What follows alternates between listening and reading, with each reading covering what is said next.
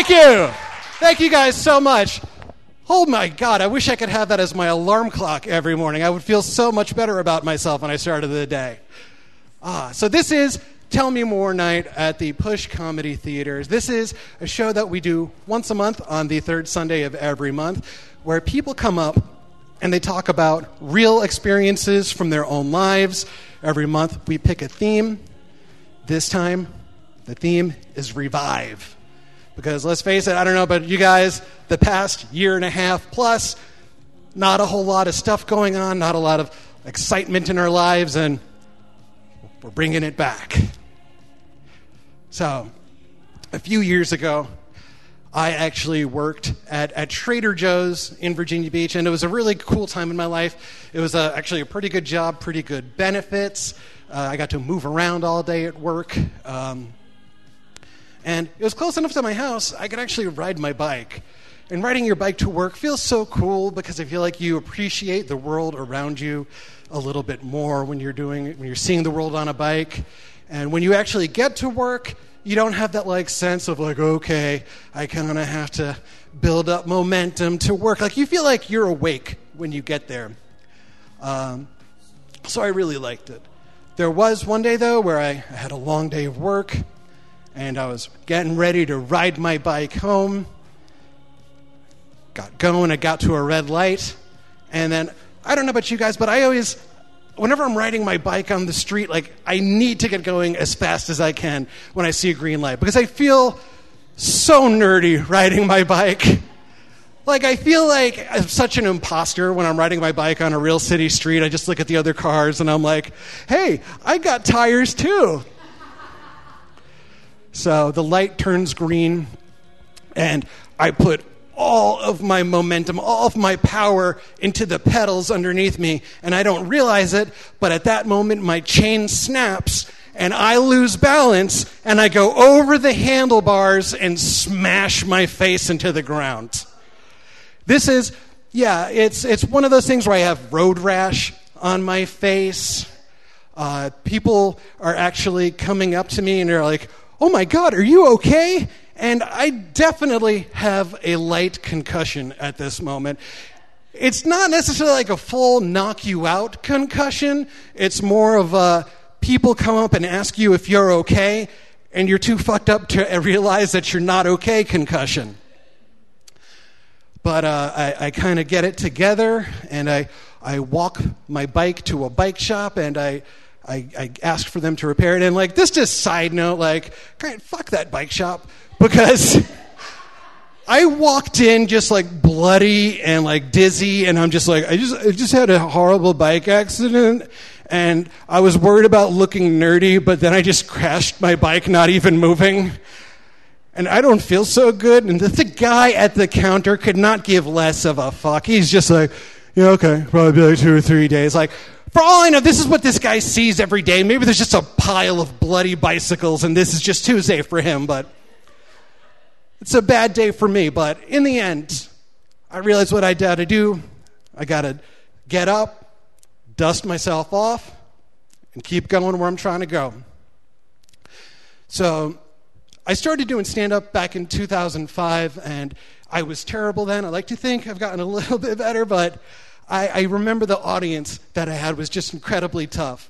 I actually had a guy who he came to shows over and over and just loved to boo people. And I swear to God, he wrote boo on a napkin and then stood up and showed me and then turned around and showed the rest of the class. Like it was as if the boos he were giving me like weren't enough just out loud. He had to write it down on something solid for posterity. And don't get me wrong, I still love dick jokes, but I, have learned. you're so great. It's a, a good dick. Well, uh, but I learned that like you could incorporate storytelling into stand up, and it's it's something that I I really fell in love with because instead of just going like joke to joke to joke to joke, you're able to take people on a journey. And that was really exciting for me. But I realized that we had no place to, to do that. So this show that you're at had many different versions at many different venues. I was actually trying to think about all the different places that this show has taken place at, and none of them exist anymore. It's been that long. Like, there's that weird thing where you live in Norfolk and you move here because there's really exciting bars to go to, like Tortilla West and the new Belmont. And then years go by, and then you realize that T West is gone, and the new Belmont is actually a place called Pixels, and that doesn't make any sense. And you want to call it the new old Belmont, but that makes even less sense. But now, now we have this place, the, the Push Comedy Theater. And this place is amazing. This is a place where people are able to come up and, and do improv and, and sketches, original content, and see some stand up and obviously some storytelling. And I think that's so amazing. You see all that stuff here, and I'm just so happy that, like, yeah, you know, venues are going to come and go. Pandemics that literally stop everything are going to come and go. But, you know, as long as there's people who come out to support storytelling and people that have stories to tell, this show's going to be here. So, what do you got to do, guys, when it gets tough? You got to get up, dust yourself off, and get to where you're trying to go.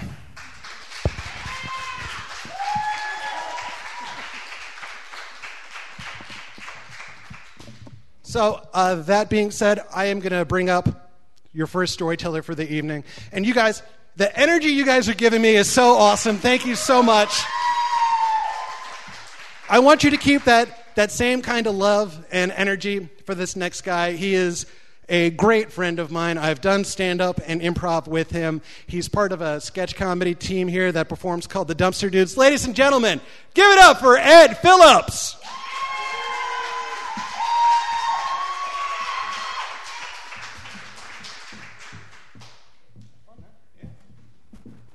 Give it up for Brendan Kennedy, y'all.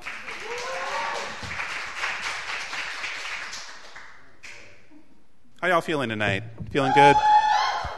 Fantastic. Uh, if you're thirsty or you want something, make sure you go see Pants in the Wiener Hole. Uh, don't do it during my thing because it's going to be a good one. But, um, but yeah. So, I am a comedian. Uh, not like that. Uh, I don't want you to get the wrong idea. I'm not like this narcissist guy who like forgets his friends and demands everyone's constant attention when he's around. Um, but thank you for coming tonight to pay attention to me. I appreciate that.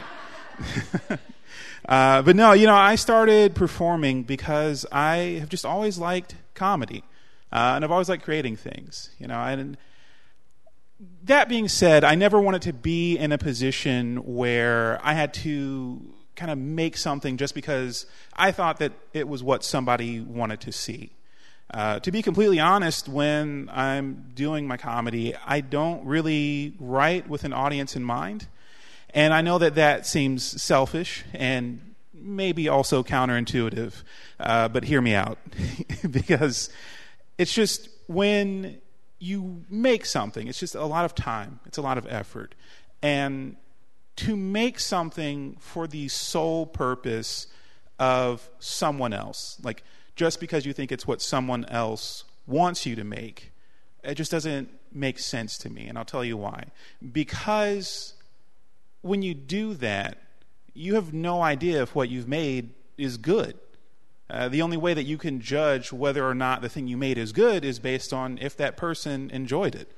And that might be dumb. So don't put yourself in that position. You guys are all smart. I'm not talking about you. This is about this is uh, this is other audiences that I've been in front of. It's not it's not you. Y'all are great. Uh, um, but no, and you know, I I've always thought that whatever I made, it was going to be based on what was important to me. Uh, because good or bad, you know, I want to feel good about what I make. Um, I used to, back in the day, uh, go to this little uh, improv comedy show at the Cinema Cafe on Independence Boulevard. Uh, and at the beginning of the night, the host, every week, he would say, You know, if y'all want to get up here and try this, make sure you come talk to me after the show. Uh, you might not know it now, but at the time, I was not the most confident person. I mean, realistically, even now, I'm not the most confident person. Uh, honestly, if self esteem, if there's such a thing as like a, a healthy level of self esteem or a healthy level of self doubt, my self doubt goes to the gym seven days a week and it only eats bread that was made from cauliflower.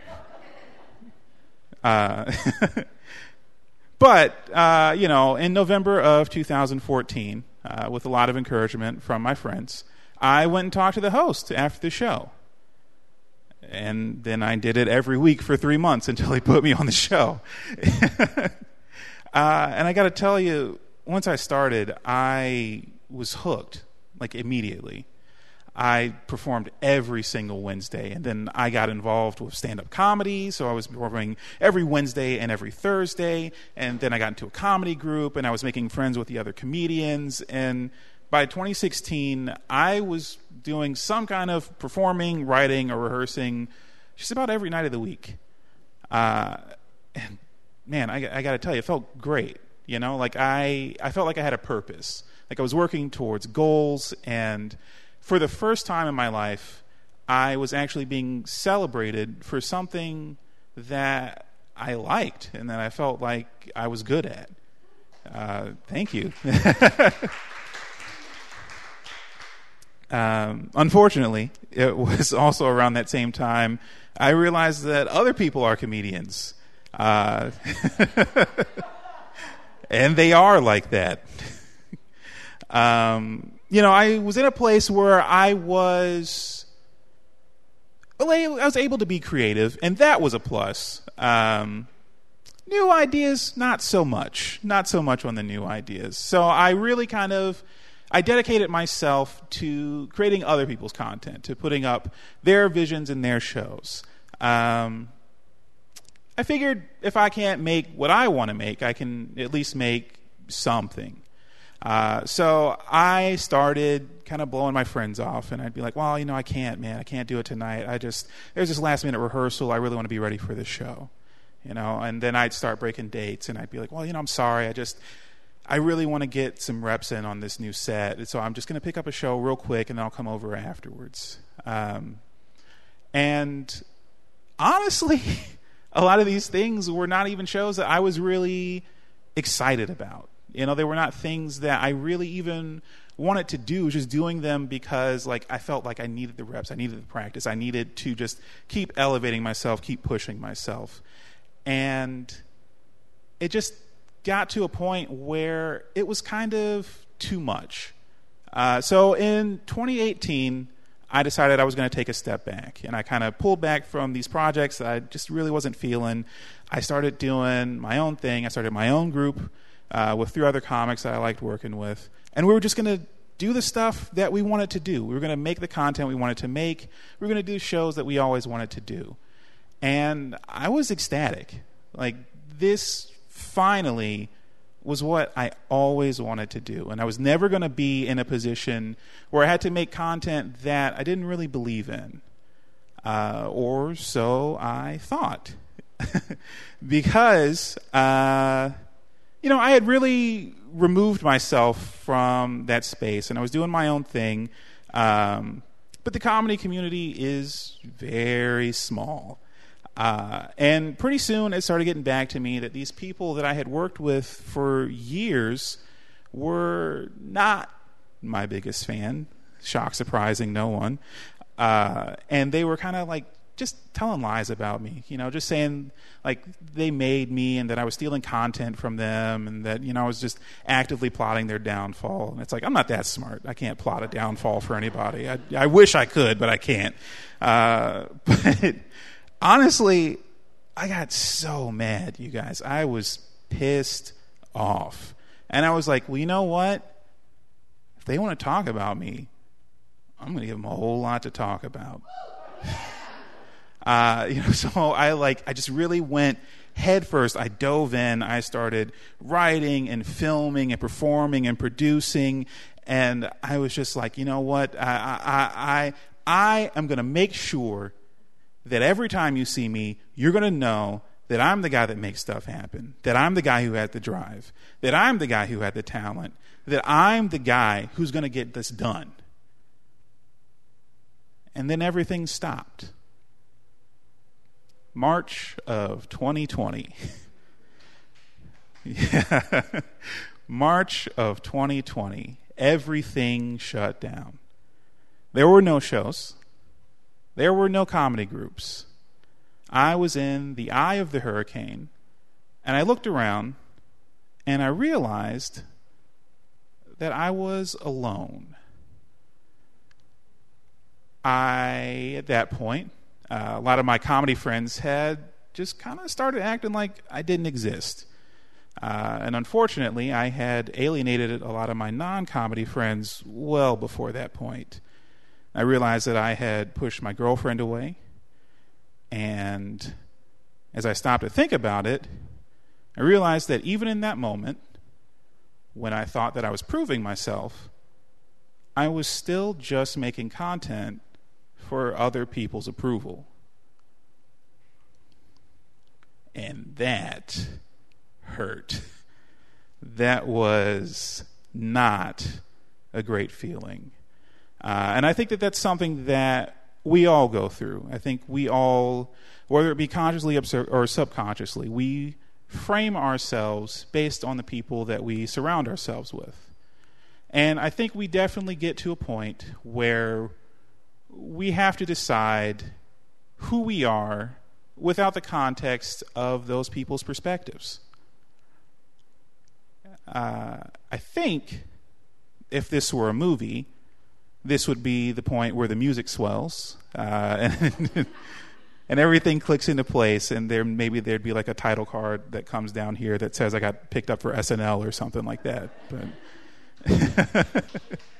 fingers crossed. Uh, but no, you know this honestly is the point where I figured out that I needed to start over. So, Let's try this again.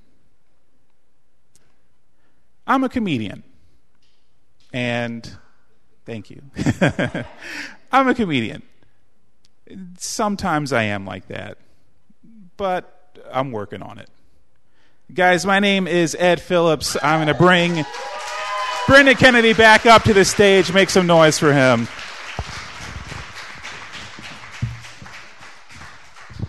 Guys, give a go for Ed Phillips! Something uh, that you might be interested in, go to tellmemorelive.org and you can find out more information about past shows that we've done. You can find out more information about future shows. You can submit a story that you would might want to tell on stage here at the Push. Next month, October, the theme is fear.